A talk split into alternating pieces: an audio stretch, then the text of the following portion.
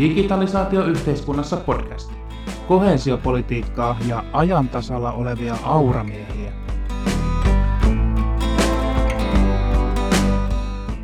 Tervetuloa taas Digitalisaatio yhteiskunnassa podcastin pariin. Tämän kertaisessa jaksossa keskustellaan ammattiliittolähtöisesti tulevaisuusnäkymistä ja tehokkuudesta hyvinvoinnin lisäämiseksi, kun podcast-kalifimme Sakari Koivusen vieraana on Anne Karjalainen. Anne on JHLn eli julkisten ja hyvinvointialojen liiton koulutuksen ja yhteisten palvelujen toimialueen rehtori. Annetaan taas valtikka Sakarille seuraavan kolmen vartin ajaksi.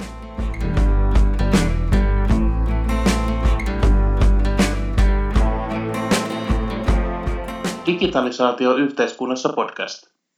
Anne, ihan tosi kiva saada sinut mukaan keskustelemaan. Sä tuut JHLstä. Kerrotko lyhyesti, että kuka sä olet ja mitä JHL tekee ja mitä sä teet JHLssä? Oli tosi kiva tulla tänne Turkuun. Täällä on, kuten perinteisesti, aina tosi aurinkoinen ilma. Ja JHL, julkisten ja hyvinvointialojen liitto, on ammattiliitto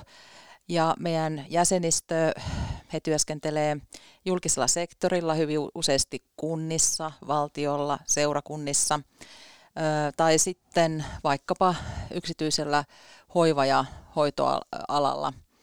Ja suurimmalla osalla meidän jäsenistössä on vähintään toisen asteen tutkinto, eli, eli moneen julkisen sektorin työhön va- vaaditaan jonkinlainen niin kuin pätevyys tai kelpoisuus. Ja silloin, silloin aika monella on tämmöinen ammattitutkinto vähintään taustalla, mutta yhä useammalla myös sitten ihan ammattikorkeakoulu tai sitten jopa ihan korkeakoulututkinto, että, että lainsäädäntöhän nykyään vähän ed- niin kuin tavallaan, kun sitä muutetaan, niin edellytetään sitten vähän enemmän, enemmän sitten niitä tutkintoja tai, tai tällaista uudenlaista osaamista. Eli teillä on siis tosi laajasti erilaisia ihmisiä ja tämä varmaan myöskin kattaa aika ison osan Suomen työssä sekä hyvästä väestöstä että teidän väkenne. Osaako sanoa, miten iso osa suunnilleen Suomesta on jotenkin JHLn sateenvarjon alla? No meillä on sellainen parista tuhatta jäsentä, että, että kyllä niin kuin, me ollaan yksi Suomen niin kuin isoimmista ja me ollaan sitten tämmöinen niin kuin monialaliitto, että, että kun on tiettyjä ammattiliittoja, missä on sitten ehkä enemmän tietyn ammatin ö, omaavia tota, jäseniä, niin meillä on sitten laidasta laittaa ja itse mä sitten vastaan meillä tämmöisestä niin koulutuspoliittisesta edunvalvonnasta, niin tämä on tosi mielenkiintoista, kun on hyvin erilaisia ammatteja ja he tarvitsevat ihan erilaista osaamista. Ja, ja sitten tietysti työt muuttuu, tulee uusia ammatteja ja, ja tota, se on äärimmäisen mielenkiintoista seurata sitä sitten. Nimenomaan. Ja nyt kun sulla on tämä koulutuspoliittinen tulokulma ja niin kuin sanoitkin, niin työt muuttuu. Miten te liittona, onko teillä joku tapa ennakoida osaamistarpeita tai onko teillä joku tämmöinen digistrategian tyyppinen tai miten te oikeastaan sitten valmistaudutte siihen, että digitalisaatio kuitenkin muuttaa varmaan teidänkin aloilla tosi paljon työn tekemistä, niin onko teillä joku tämmöinen systemaattinen tapa ennakoida, ennakoida niitä muutoksia? No me itse ehkä tehdään enemmänkin tällaisia niin kuin vähän pienimuotoisempia selvityksiä. Tällä hetkellä me tutkaillaan tämmöistä niin kuin moniosaajuutta, mutta sitten me ollaan hyvin aktiivisesti, mun tiimikin, niin me osallistutaan sitten esimerkiksi opetushallituksen erilaisiin tai, tai sitten työnantajatahojen erilaisiin niin kuin, tämmöisiin työpajoihin ja muihin tutkimusprojekteihin tai hankkeisiin, missä sitten tutkitaan, että millä tavalla niin työ muuttuu tai tällä hetkellä tota, esimerkiksi tämä ilmastonmuutos, millä tavalla se sitten tulee muuttamaan ammatteja, mutta sitten tietysti tämä digitalisaatio, että, että millä tavalla se sitten niin kuin muokkaa ja, ja edellyttääkö se sitten ehkä jonkinlaista uudelleenkoulutusta tai riittääkö joku täydennyskoulutus, niin, niin kyllä näitä koko ajan niin kuin seurataan ja osallistutaan sitten aktiivisesti tähän keskusteluun. Ja sitten sen lisäksi, kun meillä on myös sitten omaa koulutustarjontaa, niin me pidetään näitä asioita myöskin sitten esillä e-, erilaisissa meidän näissä koulutustilaisuuksissa. Että, että tota, se, mikä on niin kuin kiva asia, on se, että, että tavallaan ö, tässä pääsee niin kuin kohtaamaan tavallaan se, että, että kun ö, tutkijat tai jossain työpajoissa niin kuin mietitään sitten jotain tiettyjä asioita, niin sitten taas toisaalta on kiva sitten ihan meidän jäsenten kanssa olla tilaisuuksissa ja jutella sitä, että hei, pitääkö tämä paikkansa, tarkoittaako tämä ihan oikeasti nyt tämä näin, että sun, sun tämmöiset työt häviää tai, tai, tai osa sun työtehtävistä sitten muuttuu tai näin, niin, niin tota, siinä saattaa joskus olla ihan, ihan mielenkiintoinen semmoinen eroki, että, että tota noin, niin, niin, toisaalta taas ehkä sieltä arjesta työpaikalta ei ehkä nähdäkään sitä, ehkä sitä isoa kuvaa, että mihin se suunta on menossa ja ehkä sitten sillä omalla työpaikalla ei keskustella siitä, tulee vaan uusia järjestelmiä ja pitää hallita uutta tekniikkaa ja ei välttämättä ymmärrä, että minkä takia taaskin nyt päivitettiin tämä juttu. Ja sitten taas toisaalta taas sitten voi olla, että päättäjätasot ja, ja sitten lainsäätäjät ja muut sitten tuolla ministeriöissä, niin, niin siellä ehkä taas ajatellaan, että muutos on jotenkin niin kuin nopeampaa ja, ja, ja tota, sa, saatetaan ehkä niin kuin sitten olla aika jalat ilmassa välillä. Ainakin näin tuntuu joskus, joskus näissä kaiken näköisissä seminaareissa, missä on tullut sitten vietettyä aikaa. Tämä on muuten todellinen ilmiö, että helposti on just tämmöinen juhlapuhe, retoriikka on yksi, missä innostutaan teknologiasta ihan aiheestakin, mutta usein vähän liikaa. Ja sitten ollaan hirveän superoptimistisia sen muutosnopeuden suhteen. Tästähän on tulevaisuuden tutkija Roy Amaralla Amaran laki, mikä tavallaan kertoo, että me tehdään kahdenlaisia virheitä tulevaisuuden suhteen. Eli me ollaan tietysti kohtaa optimistisia, tietysti kohtaa pessimistisiä. Eli lyhyen aikavälin kehitys me aina arvioidaan yli ja pitkän aikavälin kehitys me aina aliarvioidaan. Ja tästähän on kysymys just siinä, että kun menee johonkin seminaariin, niin siellä helposti viljellään sitä, että on niin muutaman vuoden päästä maailma on täysin toinen, ja yleensä muutamassa vuodessa maailma ei muutu paljoakaan. Ja sitten taas katsoo vähän pidemmän aikavälin, niin maailma muuttuu usein ihan super paljon. Ja, ja tämä on just se, mikä, mikä tota, noin näkyy varmaan sunkin työssä aika paljon, että on helppo löytää seminaari, missä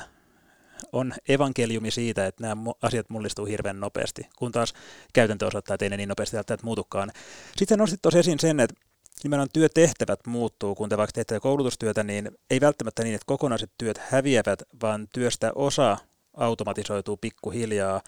Ja tämä on mielestäni lohdullinen ihmisten huomata, että kysehän ei ole siitä, kun joskus pelotellaan, että viekö robotit meidän työt vai ei. Kyse ei ole varmaan siitä, että, joskus tulee joku teknologia, mikä korvaa tietyn ihmisryhmän tehtävät kokonaan, mutta ajan yli tulee pieniä asioita, missä työn sisältö muuttuu vähän. Ja siihen sitten taas jatkuva koulutus on hyväkin tapa puuttua, että kouluttaudutaan sen verran, että pysytään tavallaan teknologian ajan tasalla, ja sitten työstä osa menee teknologialle hallitusti, eikä niin, että jonain päivänä meistä ketään ei enää tarvita, kun robotit teki kaiken. Julkinen sektori, ne palvelut, mitä siellä tuotetaan, niin ne aika paljon kuitenkin liittyy siihen, että, että hoidetaan ihmisiä tai, tai tehdään erilaisia sitten inhimillisiä päätöksiä ja tehdään ruokaa lapsille kouluissa tai, tai sitten tota, annetaan koronapiikkejä täällä nyt sitten tota no, niin, niin, erilaisissa isoissa jumppasaleissa. Ja tällä hetkellä tietysti sitten, sitten tota no, niin, niin, varmasti tota, vaikkapa organisoidaan kuntavaaleja tai, tai sitten tota, mitä, mitä näitä muita tämmöisiä on, mutta nämä on kaikki sellaisia, että, että niitä ei oikein voi kaikkea niin kuin digitalisoida. Ja, ja, ja tota, toisaalta taas sitten kyllähän kuntapuolellakin sitten on sellaisia tiettyjä töitä, ajatellaan nyt vaikkapa tämmöistä toimistoja ja ylipäätään monesti julkisen sektorin linkitetään tämä byrokratia, niin kyllähän siellä on paljon sellaista, että se myöskin turhauttaa sitten ihan kuntalaista, kansalaistakin, että kun pitää niitä lomakkeita täyttää yhä useamman ja useamman kerran ja aina miettii, että eikö nämä nyt löydy jostain, jostain nämä tiedot ja, ja, ja eikö joku prosessi voisi mennä vähän nopeammin, että, että tota, vaikkapa Otetaan nyt vaikka esille tällainen, että viime talvi oli, oli Suomessa joka paikassa niin yllättävän luminen. Et kun tässä on ollut vuosia, että ei ole juuri aura-auto käynyt, ja nyt sitten kun sitä aura-autoa tarvittiin, niin sitten sitten tota, heti heräsi keskustelu, että eikö nyt jostain näkisi keskitetystä, että missä ne menee ne aura-autot, ettei niinku turhaa rupea lapioimaan sitten omaa, omaa, omaa tota pihaa sitten, jos, jos sitten hetken kuluttua, kun oot tehnyt sen duunin, niin taas menee joku aura siitä. Tai sitten, jos sä lähdet vaikka pyörällä liikkeelle, niin mistä sä tiedät, mitkä on jo aurattu ja mistä, mistä koukata sitten sinne asemalle. Että, että tavallaan niin kun, ö, monesti tällaiset sitten, sitten niin kuin tämmöiset niin kuin arjessa, arjesta nousevat niin kuin asiat, niin ne on ehkä sitten sellaisia, niin kuin, mitkä niin kuin kiinnostaa, kiinnostaa sitten tota, kuntalaisia ja, ja, ja tota, ne niin kuin tavallaan helpottaa sit sitä arkea. Ja sitten nämäkin on sitten sellaisia hommia, että eihän kukaan tällaisia töitä halua tehdä, että se päivystää jo, jonkun puhelimen ääressä ja ottaa asiakaspalautetta on se sitten auraukseen tai sitten vaikka pysäköinnin valvontaan, että, että sehän on jär, järkevää, että siinä on joku botti sitten pyörittämässä sitten niitä usein kysyttyjä kysymyksiä tai muita, mitkä sitten voi pyöriä siellä 24-7, että, että kyllähän on paljon tällaisia niin kuin, sinänsä, että, että tota, eihän niitä ole kiva kenenkään tehdä ja silloin on hyvä, että joku, joku robottisen tai joku algoritmisen sen sitten tekee, tekee sitten sitten tietysti on tällaisia ammatteja, että, että mitkä ei niin kuin kokonaan häviä, mutta ne on sitten aika paljon niin kuin muuttunut. Että jos nyt niin kuin muistelee esimerkiksi tämmöistä perinteistä kirjastotyötä, missä oli kirjoja ja lehtiä ja sitten siellä, siellä tota, kirjasto tota, virkailijat sitten, sitten kuljetti niitä ja, ja autto, niin nykyään kirjastot alkaa olla sellaisia niin kuin elämys- ja, ja myöskin ihan tämmöisiä niin kuin digikeskuksia, että sinne, sinne, sieltä voi lainata tabletteja ja sinne, siellä on aikoja, milloin sä voit mennä sitten vaikkapa kysymään vaikka apua sitten sun oman kännykän käytössä tai, tai tota, sitten sä voit varata sieltä jonkun ajan, että sä voit vaikkapa editoida jotain tai, tai pyytää apua, että sä voit vaikka jotain e-kirjaa ladata ja näin, että, että ne alkaa olla sellaisia niin kuin, varsinaisia tällaisia niin kuin digi, tietoyhteiskunnan tällaisia niin kuin osaamiskeskuksia, voisiko niin sanoa, että, ja niitä on kuitenkin Suomessa vielä tosi paljon, että lähes joka kunnassa niitä, niitä löytyy, että sinä, sinänsä niin kuin, se, on, se on mun mielestä niin kuin sellainen yksi esimerkki, että siellä niin kuin ne työtehtävät on tosi paljon niin kuin muuttunut, ja koulut on myös semmoinen paikka, että, että tota, ajatellaan nyt vaikka jotain tämmöistä pientä koulua, missä oli sitten se kouluisäntä, joka aina rappusia, rappusia hiekotti ja, ja, ja kävi auraamassa pihaa tai, tai sitten jäädyttämässä luistirataa siinä, niin, niin nykyään ne on sitten sellaisia niin kuin tuhansien tai tuhannen oppilaan tällaisia osaamiskeskuksia, missä on tilat on tällaisia, että siellä seinät siirtyy jolla, jollain moottorilla sitten aina eri asentoon riippuen, että onko siellä sitten sitten jotain voimistelua vai onko siellä kuorolaulantaa tai onko siellä vanhempailta vai teatteriesitys vai mikä se on. Ja sitten siellä on erilaisia muitakin äänentoisto- tai kulunvalvontaan, turvallisuuteen liittyviä kuvioita, niin, niin tota, kyllä siinä sitten nykyään kouluisännän pitää osata niin kuin aika paljon sitä tekniikkaa ja nappulaa vääntää eri, eri suuntaan ja ja vaatii ihan, ihan erilaista osaamista kuin mitä silloin ennen vanha. Kai ne nykyäänkin vielä, mä en tiedä, kai ne nykyäänkin vielä hiekottaa, mutta että mä luulen, että se on aika paljon vähemmän. Se on varmaan just näin. Ehkä ne hiekottaa vielä, kunnes hetken päästä on hiekotusrobotti, mikä hoitaa sen perinteisen ainoan kouluisännän tehtävän, ja nyt on kaikki nämä muut asiat tärkeämpiä. Kirjasto on muuten sinänsä tosi hyvä esimerkki, että sehän on perinteisesti ollut semmoinen hyvinvoivan yhteiskunnan ihan hirmu kaunis instituutio, missä on niin sivistyksen ja osallisuuden kulmakivet ikään kuin siellä, että medium on ollut vain niin kirja- ja aikakauslehdet, mutta nyt se on tosi erityyppinen. Edelleen se tavoite on tosi sama, että tässä on niin kaikille avoimesti portti tietoon ja sivistykseen ja osallisuuteen, mutta sitten vaan tavallaan se, se, miltä se näyttää, on tosi eri. Että on äänikirjat, e-kirjat, 3D-tulostimet, erinäköiset esitelmät ja, ja osallistavat lukupiirit ja kaikki muut. Eli siellä tehdään paljon erilaisia asioita. Että varmaan se, joka on joskus tullut kirjaston hoitajaksi, vaikka silloin kun mä oon alastella käynyt kirjastossa 90-luvun lamavuosina, niin varmaan se on siitä muuttunut se tehtäväkenttä ihan super paljon. Et silloin jos mitattiin kirjastohoitajan hyvyys siinä, että kuinka, kuinka niin kuin nopeasti juoksee sen kirjakärryn kanssa ja osaako aakkoset tosi hyvin vai, vai vähän vähemmän hyvin, ja onko Duin desimaalijärjestelmä hallinnassa, niin nythän eh, ne niin kuin hyvyyden kriteerit on tosi eri, vaikka edelleen se sivistystehtävä on ihan sama. Et siinä on kyllä tosi konkreettinen kuva siitä, miten tämmöinen julkinen yhteisöä palveleva tehtävä on muuttunut teknologian, mutta ihan super paljon. Ja, ja tavallaan siinä on myös sitten aika paljon myös tavallaan sillä, sillä työntekijälläkin sitä niin kuin, pitää olla tietynlaista asennetta, että kun sä huomaat, että tavallaan maailma muuttuu, niin sä osaat sitten vähän niin kuin heittäytyä siihen, että hei, me, me voidaankin tämä asia tehdä tällä tavalla, että, että tota, on edelleen varmastikin sitten niitä sellaisia työpaikkoja ja ammatteja, että, että tavallaan maailma menee johonkin suuntaan ja sitten ei ehkä olla hereillä ja sitten huomataankin, että no niin, että nyt ei enää kukaan tule näitä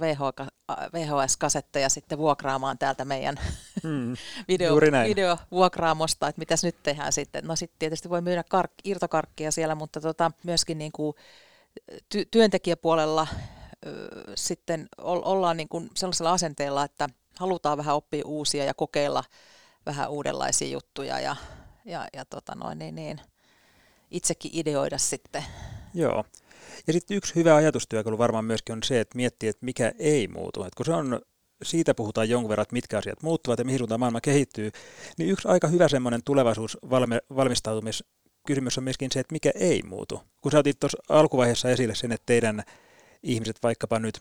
laittavat lapsille ruokaa, niin se on aika fundamentaalinen asia, mikä sitten kuitenkin, et vaikka se ei välttämättä aina ole niin, että siellä on just ne ihmiset keittämässä kasvissosekeittoa, mutta kuitenkin se, että ihmisten tarve saada lämmintä ruokaa kesken puuhaisan päivän pysyy lastenhoitosektorilla samana. Et, et jotenkin sekin on kiinnostava tulokulma, että mikä tässä maailmassa ainakaan ei muutu, niin sitten saa jotain turvaa siihen pysyvään maailmaan ja tiettyjä ankkurikohtia siihen, että vaikka moni asia muuttuu, järjestelmät muuttuu ja teknologia kehittyy, niin jotkut pysyy tosi samana kuitenkin. Joo, kyllä, kyllä mä uskoisin, että nämä tietyt tällaiset niin kuin, hyvin niin kuin käsillä tekemistä, niin kyllä ne on sellaisia, että niitä vielä tarvitaan, mutta sen sijaan sitten tämmöinen erilainen niin kuin, voisiko sanoa, silloin kun puhutaan niin kuin tiedosta tai, tai tiedon varastoinnista tai päätöksenteosta tai tällaisesta vaikka ihan johtamisestakin, niin, niin tota, niitä voidaan kyllä tietyllä tavalla automatisoida, mutta tietysti sitten silloin kun puhutaan julkisen puolen niin kuin kontekstissa, niin silloin tietysti päätöksenteko niin, ja tämä demokratia, niin se kyllä edellyttää sitten sen, että joku aina kantaa vastuun, että, että niitäkään ei voida ihan täysin sitten sitten tota, e, että kun käytetään tällainen niin kuin viranomainen tekee tiettyjä päätöksiä, niin vaikkapa oppilaaksi ottaminen johonkin kouluun tai, tai sitten tota noin, niin, niin, myöntää vaikka, että saat ajokortilla että sä saat ajokortin, niin siihen täytyy myöntää sitten jonkinlaisia lupia ja muita, niin ihan kaikkia ei pysty kyllä ihan robotti allekirjoittaa, että kyllä siellä täytyy sitten olla jotain, että et joku, on, joku porukka on miettinyt sitten joku tällainen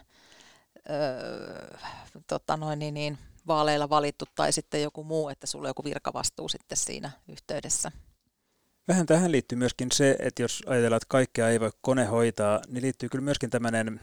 tavallaan kuin digitaalinen in- inkluusio, tai toisaalta sen kautta, että onko, onko teknologialla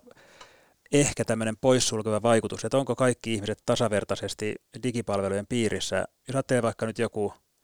vanhus esimerkiksi, tai joku muu ihminen, jolla nyt ei ole kaikkia samoja mahdollisuuksia, on sitten niinku laitekannasta kiinni tai osaamisesta tai missä tahansa kiinni.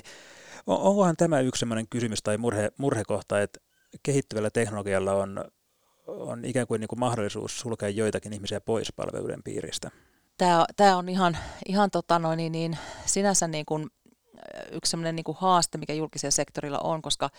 koska tota, meillä voi siis voi olla, niin kuin, että on joku vamma tai ei, osaa, ei, ei ole riittävää kielitaitoa tai sitten on ikä, Ää, tai, tai sitten jopa voi olla, että meillähän alkaa myös olla sitten tällaisia, joilla on tämmöistä niin kuin tietynlaista teknologiaa vastaista asennettakin, että haluaa jättäytyä jollain tavalla niin kuin eroon. Niin, niin tota, Suomessa kuitenkin lähtökohta on ollut se, että kaikki pidetään jollain tavalla sitten tässä digiyhteiskunnassa mukana. Ja se tietysti nyt sitten tarkoittaa sitä, että, että niin kuin julkisella sektorilla jossain kunnissakaan, niin me ei voida niin kuin suitsait vaan jotain niin kuin sanoa, että hei nyt tässä on vaan tämmöinen, järjestelmä, että nyt, nyt pitää nyt sitten kaikki kansalaisopiston kurssit ä, jollain äpillä ilmoittautua ja maksaa jollain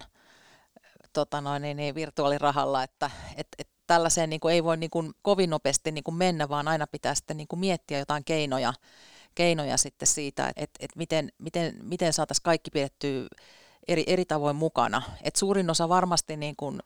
sitten ottaa käyttöön ja jopa ehkä nykyään kuntalaiset jopa vaativatkin, että haluavatkin hyviä, hyviä niitä sellaisia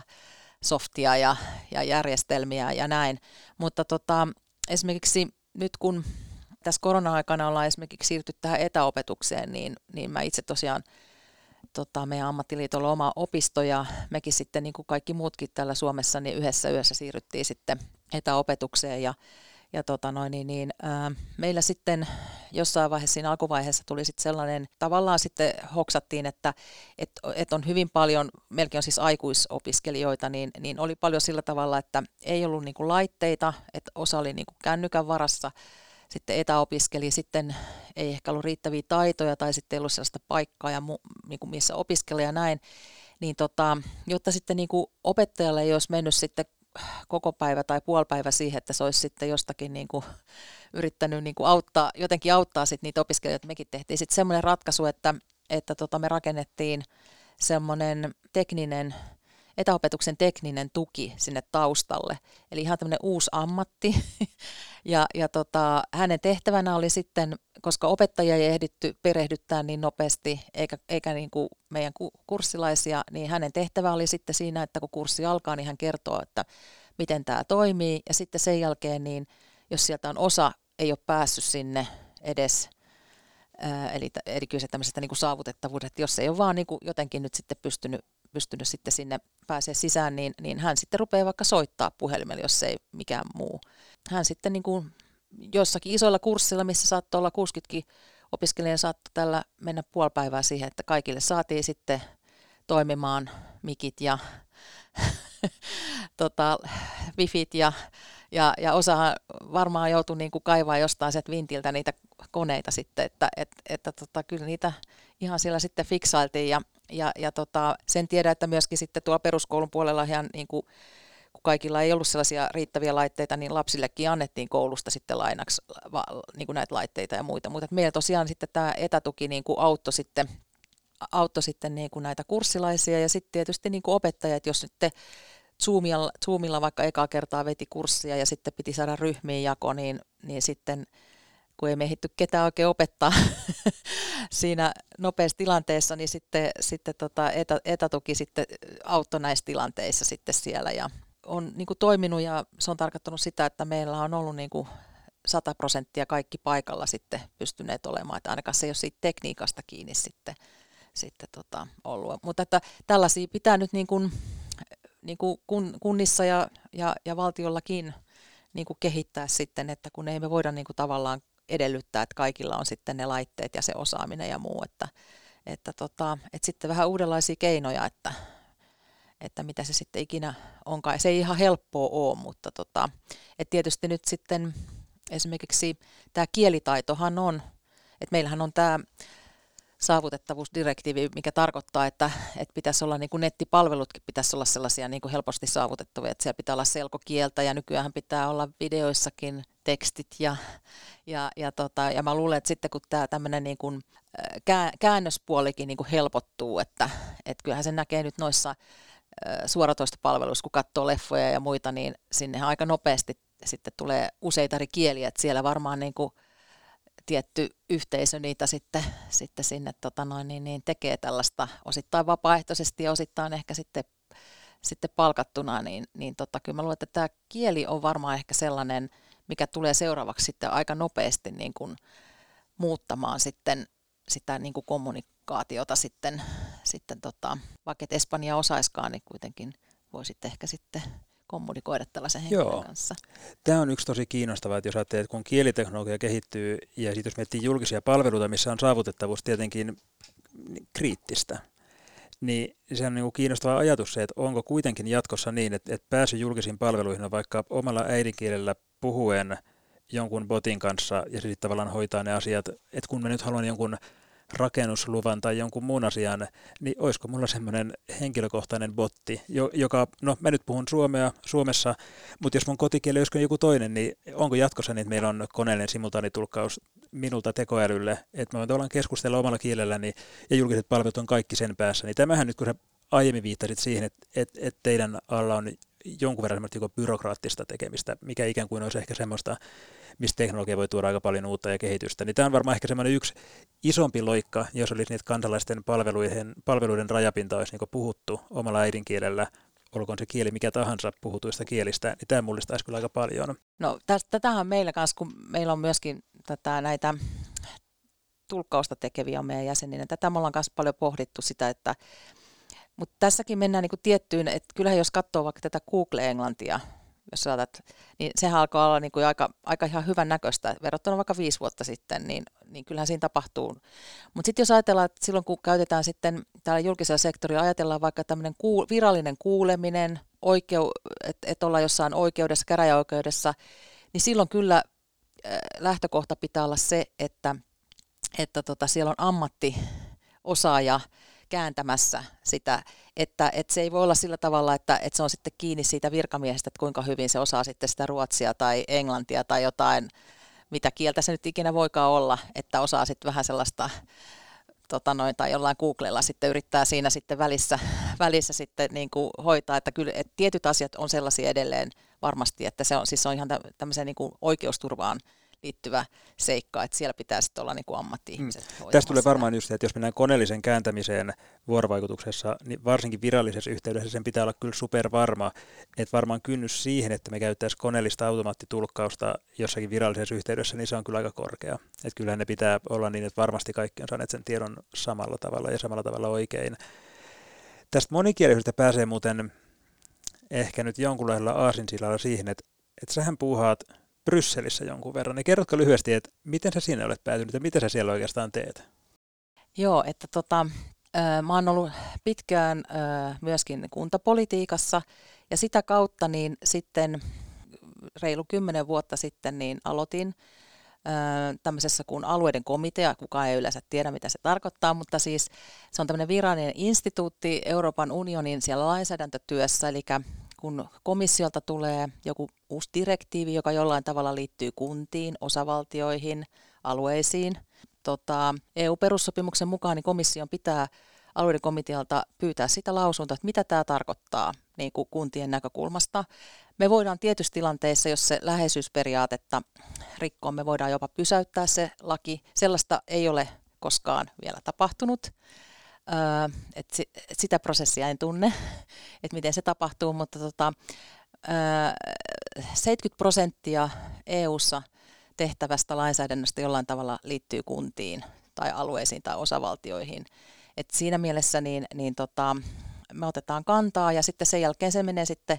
sitten tota, komissio voi huomioida sen ja sitten sit tietysti me pyritään myöskin sitten vaikuttaa esimerkiksi tuoda niitä meidän näkemyksiä vaikka parlamentin suuntaan, jotka sitten lähtee tekemään sit sitä varsinaista niin kuin päätöstä tässä, tässä asiassa. Eli me ollaan siellä niin kuin aika varhaisessa vaiheessa, kun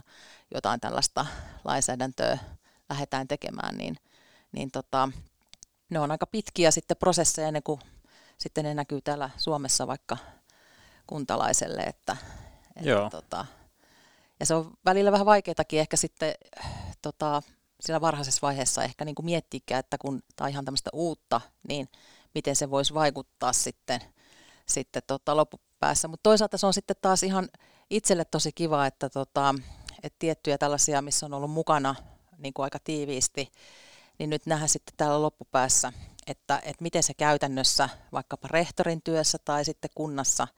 esimerkiksi tämä tietosuoja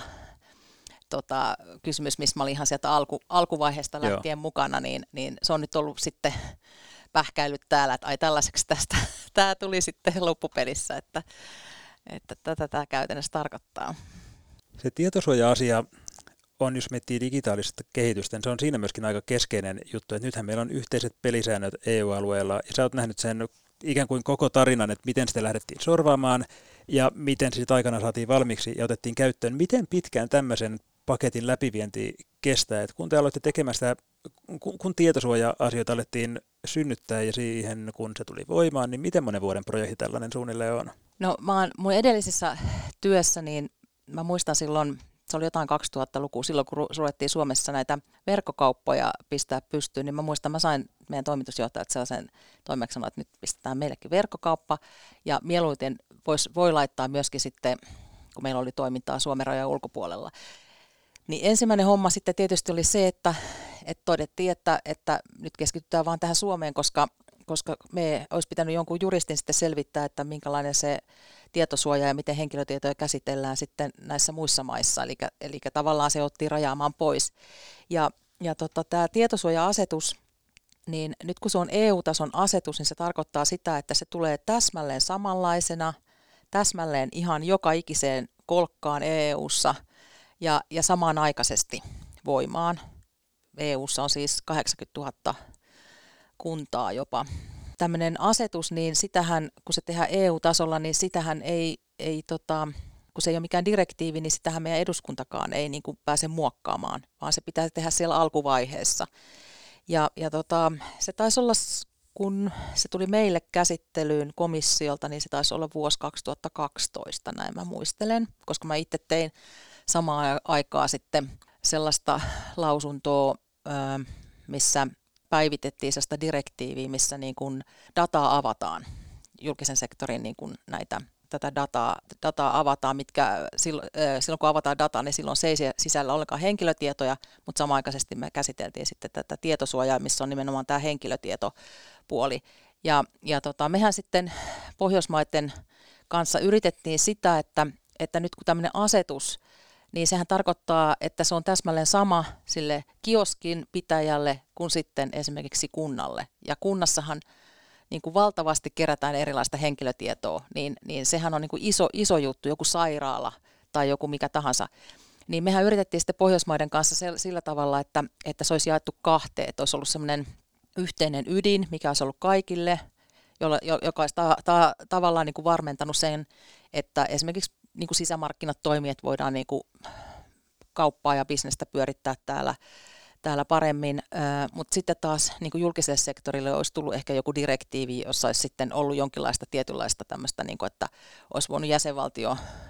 jäsenvaltiot vähän sitten, sitten huomioida sitä tilannetta, mutta tota, se ei onnistunut, eli nyt se on kaikille täsmälleen,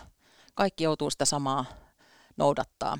Ja, ja tota, sitten siinä kävi sillä tavalla, että no meillä se meni ihan, ihan hyvin, hyvin eteenpäin ja näin. Mutta sitähän se jämähti tuonne päätöksentekoon, eli siellä parlamentti ja neuvosto, kun ne yhdessä päättää, niin sehän jäi sinne. Ja tämähän on ollut, niin kuin, näin mä oon kuullut, että, tai kuulin Brysselissä, että tämähän oli erittäin niin kuin lobattu, että tämähän oli niin kuin iso asia siellä Brysselissä, tämä tietosuoja-asetuksen niin kuin, et, sitä kun käsiteltiin, mutta sehän jämähti ja sittenhän siinä välissä piettiin parlamenttivaalit ja sitten kun tuli uusi parlamentti, niin sitten en tiedä, en, en ollut sille, siellä, siellä niin mukana neuvottelemassa, mutta että jotain siinä tapahtui sitten, että kun tuli uu, uusi, uusi parlamentti, niin sitten se lähti eteenpäin. Ja muistaakseni se taisi olla 2016, kun se päätös tuli, ja sitten siinä oli kahden vuoden siirtymä, ja Suomessahan herättiin sitten vasta viimeisillä viikoilla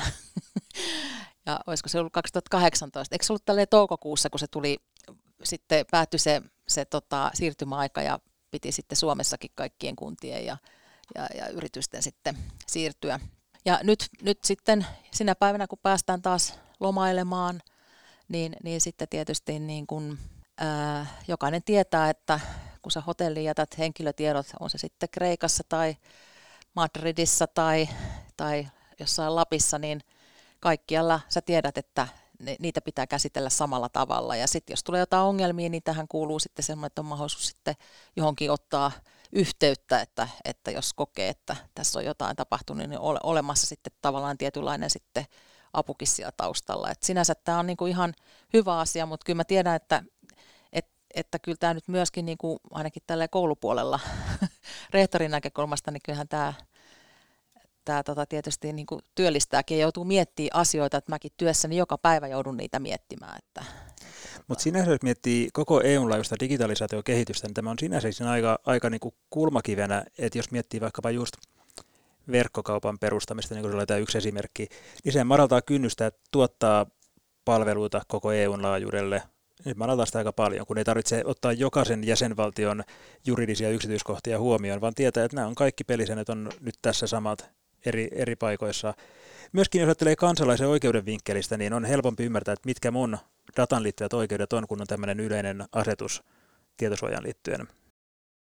Kyllä, että tota, EU niitä peruspilareitahan on se, että niinku työvoima, palvelut, ihmiset, tavarat liikkuu vapaasti, niin myöskin tavallaan sitten tämä, että nämä bitit, bitit liikkuu sitten täällä, täällä ihan, ihan samaan tapaan. Joo, liittyykö tähän muuten digitaalinen sisämarkkina käsitteenä, kun se on joskus putkahtanut keskustelussa esiin siellä täällä, niin onko tämä nyt, viitataanko tähän just digitaalisena sisämarkkinana, tähän niin kuin bittien vapaaseen liikkuvuuteen? Kyllä joo, että kyllähän se niin kuin pääsääntöisesti niin, niin tota, EUhan on niin kuin pitkään ollut sillä tavalla, että, että kyllähän niin kuin tavallaan tämä tämmöinen niin kuin, tämä markkinalähtöisyys ja sitten tämä näin, että mennään niin kuin, halutaan tavallaan tätä taloudellista kasvua, niin, niin se on ollut hyvin niin kuin tärkeä asia, mutta nyt tietysti sitten t- tällä hetkellä niin, niin ne muutokset, mitä halutaan tehdä, niin mihin nyt aika paljon niin kuin rahojakin laitetaan, niin siinä on oikeastaan nyt niin kuin et, et jokainen maahan voi tietysti itse niin kuin laittaa vaikka di- digitalisaatio vaikka kuinka paljon rahaa, mutta sitten kun ne bitit, niin ne, ne liikkuu rajojen yli, niin se ei auta, että yhdessä maassa paljon panostetaan, vaan sitten, sitten tota, nyt näillä niin kuin panoksilla, mitä nyt esimerkiksi tullaan tällä seuraavalla budjettikaudella esimerkiksi digitalisaation tai ilmastonmuutokseen niin kuin sijoittamaan, niin silloin ideana se, että silloin koko niin kuin maanosan, eli kaikkien näiden 80 000 kunnan tai yli 400 miljoonan asukkaan maaosan, niin, niin tota, tavallaan panostetaan kerralla johonkin asiaan ja yritetään vähän tasoittaa sitten, esimerkiksi meillä on edelleen niin kuin näissä digiasioissa niin, niin tota, eri jäsenmaiden tai eri jopa alueiden välillä niin kuin isoja, isoja niin kuin eroja. Ja, ja tota, me ollaan alueiden komiteassa niin kuin lanseerattu sitten tällaista, että kun EU-tasolla puhutaan tämmöisestä niin kuin taloudellisesta tai sosiaalisesta tai alueellisesta kohesiosta, niin puhuttaisiin myöskin tällaisesta niin kuin digitaalisesta kohesiosta, että se pitäisi tulla, että, että nythän on käynnistynyt, kun oli tämä Eurooppa-päivä tässä toukokuussa, niin käynnistynyt sitten tämmöinen hanke, eli nythän ollaan ehkä tai ollaan käynnistetty EU-tasolla tämmöistä keskustelusta, keskustelua siitä, että minkälainen se tulevaisuuden EU on, niin, niin yksi sellainen, mitä me nyt ajetaan sinne, on se, että pitää myös tulevaisuudessa niin tämä digitalisaatio, tämä digitaalinen kohesio, se pitää olla yksi sellainen niin kuin teema siellä tai semmoinen tavoite, tavoite sitten, tota, jotta sitten saadaan tällaisia esimerkiksi tämmöisiä digitaalisia sisämarkkinoita aidosti, koska se ei riitä, että Suomessa tehdään riittävän hyvin asioita, vaan se pitää olla sitten muut, muutkin mm. maat. Joo, liittyykö kohesiopolitiikka laajemmin siihen, että kun eri maat ovat eri ikään kuin valmiustasolla tai, tai kypsyystasolla. Jossain on kehitetty enemmän asioita ja toisessa kenties vähän vähemmän. Liittyykö kohesiopolitiikka siihen, että pyritään ikään kuin nostamaan heikompia ylöspäin niin, että kaikilla olisi tasavertaisesti hyvät oltavat? Kyllä, juuri näin. Ja, ja tota, ö, tätä mitataan sellaisella desi-indeksillä, missä on niin kuin, se on sellainen yhdistelmäindeksi ja, ja tota, siinä on kaikenlaisia niin tällaisia ala, alaindeksejä vaikkapa, että, että miten, miten paljon vaikka ICT-asiantuntijoita tai miten on kotitaloudet sitten laajakaistan yhteyksien varrella tai miten menee vaikka sähköinen laskutus tai, tai siellä on niin tällaisia erilaisia, mitä pystytään niin mittaamaan, että mi, mihin löytyy jonkinlaista dataa. Ja, ja sillä tavalla sitten seurataan, että, että miten jäsenvaltiot asemoituu siinä. Ja nyt viime, viime vuonna niin Suomi taas palasi kärkisijoille, että, että jossain vaiheessa Tanska oli mennyt meidät, meidän ohi. Ja, ja tota, sitten siellä myös jaetaan niin kuin sukupuolen mukaan, niin, niin naiset on kyllä ollut, niin kuin, su, suomalaiset naiset on kyllä ollut ihan niin kuin kanssa tämmöistä, tämmöistä tota EU-kärkeä näissä asioissa, mutta, mutta tota, se, että, että tota, kuvaako se sitten kun se on tämmöinen jäsenvaltiokohtainen, niin kuvaako se niin, niin kuin riittävän sitten hyvin sitä asiaa, niin, niin tota, me ollaan sitten alueiden komiteassa ehdotettu ja itse asiassa se on nyt niin kuin lähtenyt eteenpäin, niin, niin tota, myöskin miettimään sitä, että, että pitäisikö olla sitten tällaisia aluekohtaisia tai jopa ihan kaupunkikohtaisia, koska tietyt kaupungit aika paljonkin satsaa näihin digiasioihin, että Suomessakin niin me Suomessa se, että kuinka paljon pystyy sitten joku kunta satsaamaan näihin digiasioihin, niin, niin sitä ei oikeastaan niin kuin päättäjät pysty kauheasti seuraamaan. Ja, ja sitten aika vaikea arvioida sitä, että no, okei, me, meidän kunta on nyt tehty näin paljon, onko se nyt verrattuna vähän niin kuin samankokoiseen, niin onko se nyt paljon vai vähäisen niin kuin ja, ja sitten Suomessa mekin voisi sanoa näin, että mitä suurempi kunta, niin sitä enemmän heillä on osaamista ja resursseja niin kuin panostaa näihin digiasioihin. Ja sitten taas kun on pieni kunta jossain vähän kauempana syrjäseuduilla, niin siellä sitten välttämättä, kun on, on joka tapauksessa niin vähän sitten niitä kaupungin työntekijöitäkin, niin ei siellä välttämättä ole sitten, että, että siellä joutuu sitten joku avainvirkamies sitten ehkä hoitaa niitä digiasioitakin sitten siinä, siinä niin kuin oman työnsä ohella. Että, että siinä mielessä niin olisi ihan tärkeää, että pystyttäisiin nyt sitten myöskin vähän niin kuin seuraamaan tätä pikkasen niin kuin, äh, ihan sillä niin kuin kunta- tai kaupunkitasollakin, että, että miten, miten niin kuin edistytään. Ja tietysti sitten Suomen osalta, kun me ollaan siellä kärjessä, niin, niin kyllähän tästä tavallaan, jos ajatellaan joku Helsinki tai Turku, niin kyllähän ne oikeastaan sitten taas digiasioissa, niin niiden pitää oikeastaan vähän sitten, voisiko sanoa, etsiä niitä, sitä vertaisarviota sitten ehkä sieltä Tukholmasta tai Köpiksestä tai Berliinistä tai Tallinnasta, että että ei välttämättä Suomesta löydy. Joo, tämä on mun mielestä hyvä, että on olemassa tällainen indeksi. Toi DESI on siis Digital Economy and Society Index, ja, ja siinä jos ajattelee, että meillä on kyky tai mittari mitata ikään kuin sitä, että kuinka valmiita tai millä tasolla ollaan, niin just tämä, että voidaan haita, haida ne, ne benchmarkin kohteet joko valtioiden välillä tai jos saadaan kuntatasollekin, niin voidaan katsoa se, että missä oikeastaan me ollaan hyviä ja missä on takamatkaa muihin nähden, niin tämä on kyllä kehittämisen työkaluna aika hyvä. Ja myöskin näkee sitä digitaalista eriarvoisuutta, että onko meillä vaikka alueeroja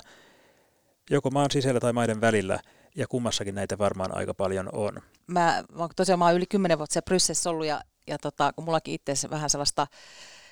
ICT-taustaa niin kuin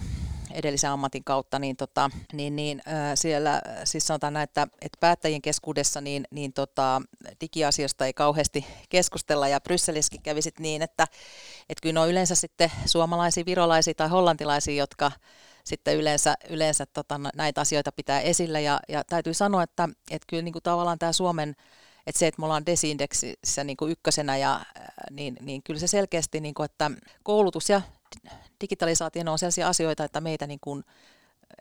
niin kuin kuunnellaan, että siellä oikein höristetään korvia, korvia ja ollaan kiinnostuneita, että et, et muutenhan ei välttämättä niin tunnetakaan sitten Suomea. Ja, ja sitten Suomessa, jos etitään sitten näitä, että millä tavallaan on sitten tuolla Brysselin näkökulmasta vähän tällaista, niin kuin, tällaista tota, edelläkävijä mainetta, niin kyllä se on Oulu ja Espoo, mitkä on sellaisia mihin, mi, mihin sitten viitataan silloin, kun puhutaan näistä, näistä digi, digiasioista, niin ne on oikeastaan ne, ne tota, kaupungit sitten. Että, että tota, et, et sinänsä niin meillä olisi kyllä aika paljon sinne päin annettavaa, että, että siellä olisi kyllä paljon, paljon hommia, hommia tota ICT-asiantuntijoita. Mä tiedän, että niitä on Suomessakin pulaa tällä hetkellä, mutta että, että tota, vielä enemmän sitä pulaa on tuolla, tuolla muualla. Että, Joo. Tämä on mielenkiintoista, kun me lähdettiin kuntatasolta liikenteeseen, niin sitten jatkettiin ikään kuin EU-tasolle, ja siellähän niin kuin ilmiöt on tosi samankaltaisia, että alueerot on varmaan paikotellen suuria, on sitten kyse Suomen kuntatasosta tai koko EU-tasosta, ja sitten niin, että se osaaminen on keskiössä, että jatkuva oppiminen ja osaaminen ja se, että me tavallaan suhtautaan digitalisaation ei uhkana tai dystopiana tai pelon kautta, vaan nähdään ne mahdollisuudet, mihin oikeastaan tästä voisi vielä kehittyä niin paljon, tai yllättävänkin paljon yhdistävää kuntatasolla ja EU-tasolla. Mutta sitten kun sä otit ton esiin, että tota, Suomi on ilahduttavan usein EU-piirissä sellainen niin kuin myönteinen esimerkki ja tunnistetaan meidän niin kuin hyvät vahvuudet ja, ja osaaminen ja, ja monessa pitää niin benchmarkkauskohteena ikään kuin, niin, niin miten sä näkisit tämän niin Suomen valttikorttien käyttäjän, mikä olisi ikään kuin semmoinen sun utopia tai haave tai visio tai toivekuva siitä, että mitä kohti me ollaan menossa tai mihin, mihin me saataisiin niin, että digitalisaatio palvelee ihmistä ja yhteiskuntaa parhaiten, niin onko sulla tähän joku sellainen koostava haavekuva olemassa? No henkilökohtaisesti tota noin. Mä, mä, äh, tässä tietysti voisi ajatella näinkin, että, että jos katsoo niin kuin, äh, Euroopan tasolla, niin Suomi ikääntyy kaikista nopeiten. Ja joskus sitten, kun näistä käytiin keskusteluun, niin sitten Italian tulossa sieltä nimittäin aika hyvä, hyvin niin kuin meidän perässä, niin sitten Italian kollegat sanoivat niin, että, että he katsovat, mitä suomalaiset insinöörit keksii nyt sitten tähän, tähän tota, ikä, ikääntyvien niin kuin helpottaakseen erilaista teknologiaa, että he, sit, he, he sitten ottaa mallia ja kopioi niitä sinne. Niin tota, kyllä mä varmaan niin kuin voisin itse ajatella sillä tavalla, että tota, vanhempana ihmisenä, niin mä ehkä, ehkä tykkäisin sellaisesta niin seurustelurobotista. Semmoinen voisi olla aika kiva, että jos sitten siinä iässä alkaa olla, että ei enää jaksa ihan friendien kanssa sitten, sitten kuppiloissa pyöriä, niin tota, se voisi olla aika mukava. Samoin sitten tällainen, nämä tällaiset liikkumiseen liittyvät, että, että tota, nytkin kun mä ajelin tänne Turkuun, niin toi on aika, aika voisiko sanoa, pitkästyttävä toi moottoritie, ennen, ennen oli enemmän mutkia, niin, niin, tota, niin ihan hyvin voisi olla sillä tavalla, että pistäisi vaan niin kuin autopilotin sinne, sinne sitten heti kehäkolmosen jälkeen päälle ja, ja sitten tuossa kupittaan kohdalla pois. Ja, ja sitten välissä voisi vaikka katsoa jotain Netflixiä tai, tai lukea tai tehdä jotain muuta sitten, neuloa tai jotain, kuunnella vaikka podcasteja tai jotain muuta sitten, että, että tota noin, niin, niin se voisi olla mun mielestä semmoinen ihan, tuossa tossa tota, muutama vuosi sitten, sitten tota, no, näitä mun bayerilaisia kollegoita tota, yhteen tutustu. Hän, on nyt, hän jäi eläkkeelle tässä nyt mun mielestä viime, viime vuonna, niin tota, joskus sitten kun meillä oli joku digijuttu, joku seminaari ja muuta, niin sitten hän tuli sitten sanoa siinä sitten, että niin Anne, että, että hänellä on niinku, niinku kaksi tavoitetta nyt tässä digiasioissa. Että toinen on se, että, että silloin kun hän tulee tänne Brysselin kokoukseen, niin, niin Bundesliigan matsit pitäisi näkyä täällä. Eli kun tässä hän viittasi tavallaan, tätähän EU-tasolla niin kuin on, on pyritty, että ei olisi tällaista niin geoblokkausta, että, että jos oot maksanut johonkin suoratoistopalveluun, niin sun pitäisi nähdä ne sitten, sitten vaikka sä nyt liikkuisitkin, niin, niin, niin sun pitäisi nähdä, mutta et, et se oli niin kuin hänelle tärkeä. Ja toinen asia oli sitten se, että tällä hetkellä niin kuin erityisesti Saksassa, niin nythän energiahinta on tota, kas, niin kuin nousussa ja aletaan puhua yhä enemmän esimerkiksi tämmöisestä energiaköyhyydestä ja muusta, niin hän oli sitten sitä mieltä, että pitäisi olla sitten sen verran älykkyyttä siellä, kun sähköhinta on alhaisena, niin sitten heilläkin kotona lähtisi kaikki pesukoneet ja kaikki tällaiset, jotka vie energiaa, niin lähtisi sitten pyörimään, koska sehän nyt on ihan sama, että mihin aikaa se pesukone siellä pyörii, kuhan vaan sitten halpa hinta, niin, niin, tota noin, niin, niin, niin nämä oli mun mielestä ihan kyllä oivallisia sellaisia, että, että tavallaan, tavallaan tota, mitä tällainen, tällainen niin kuin tavallinen ihminen voi niin kuin odottaa sitten, että, että voidaan tälleen niin kuin Euroopan tasolla ratkoa sit näitä, näitä niin kuin digiasioita. Joo, näissä on kaikissa muuten yhdistävänä tekinä ilahduttavasti se, että teknologia on palvelemassa ihmistä. Jos ajattelee sun tämä seniorivuosien höpöttelyrobotti tai, tai aktiivivuosien itsestään ajava auto,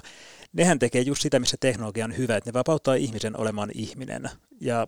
kone hoitaa semmoiset muut asiat. Ja samalla tavalla tämä, tämä sun kollega, niin kyllä hänelläkin hyvin selkeä fokus siihen, että, että koneet on olemassa sitä varten, että meidän elämämme on kevyempää, parempaa tai laadukkaampaa. Ehkä tähän on hyvä päättää, kun saatiin kone palvelemaan ihmistä näin kauniisti. Kiitos Anne, kun tulit mukaan. Oli superkiva keskustella ja kaikkea hyvää. Joo, kiitoksia. Oli tosi kiva. kiva. Toivottavasti nyt sitten niin kuin, niin kuin tämä tämmöinen niin kuin keskustelu näistä, tästä niin kuin tulevaisuuden että, että mihin suuntaan ö, kehitetään tätä, tätä teknologiaa, niin että, että niin kuin ihan tavalliset kansalaiset rohkeasti niin kuin uskaltaisi unelmoida ja ottaa kantaa, että, että ei jätettäisi vaan niin kuin insinöörien niin kuin tällaiseksi niin kuin etuoikeudeksi kehittää sitä, vaan että, että kaikki niin kuin rohkeasti nyt sitten pistäisi oma, oman lusikkansa tähän soppaan, niin tota, hyvä tulee sitten lopputuloksena. Joo, juuri näin. Ehkä lopetamme sanoihin, että teknologia on liian tärkeää, jotta se voitaisiin jättää pelkästään insinööreille. Kiitos. Kiitos. Digitalisaatio yhteiskunnassa podcast.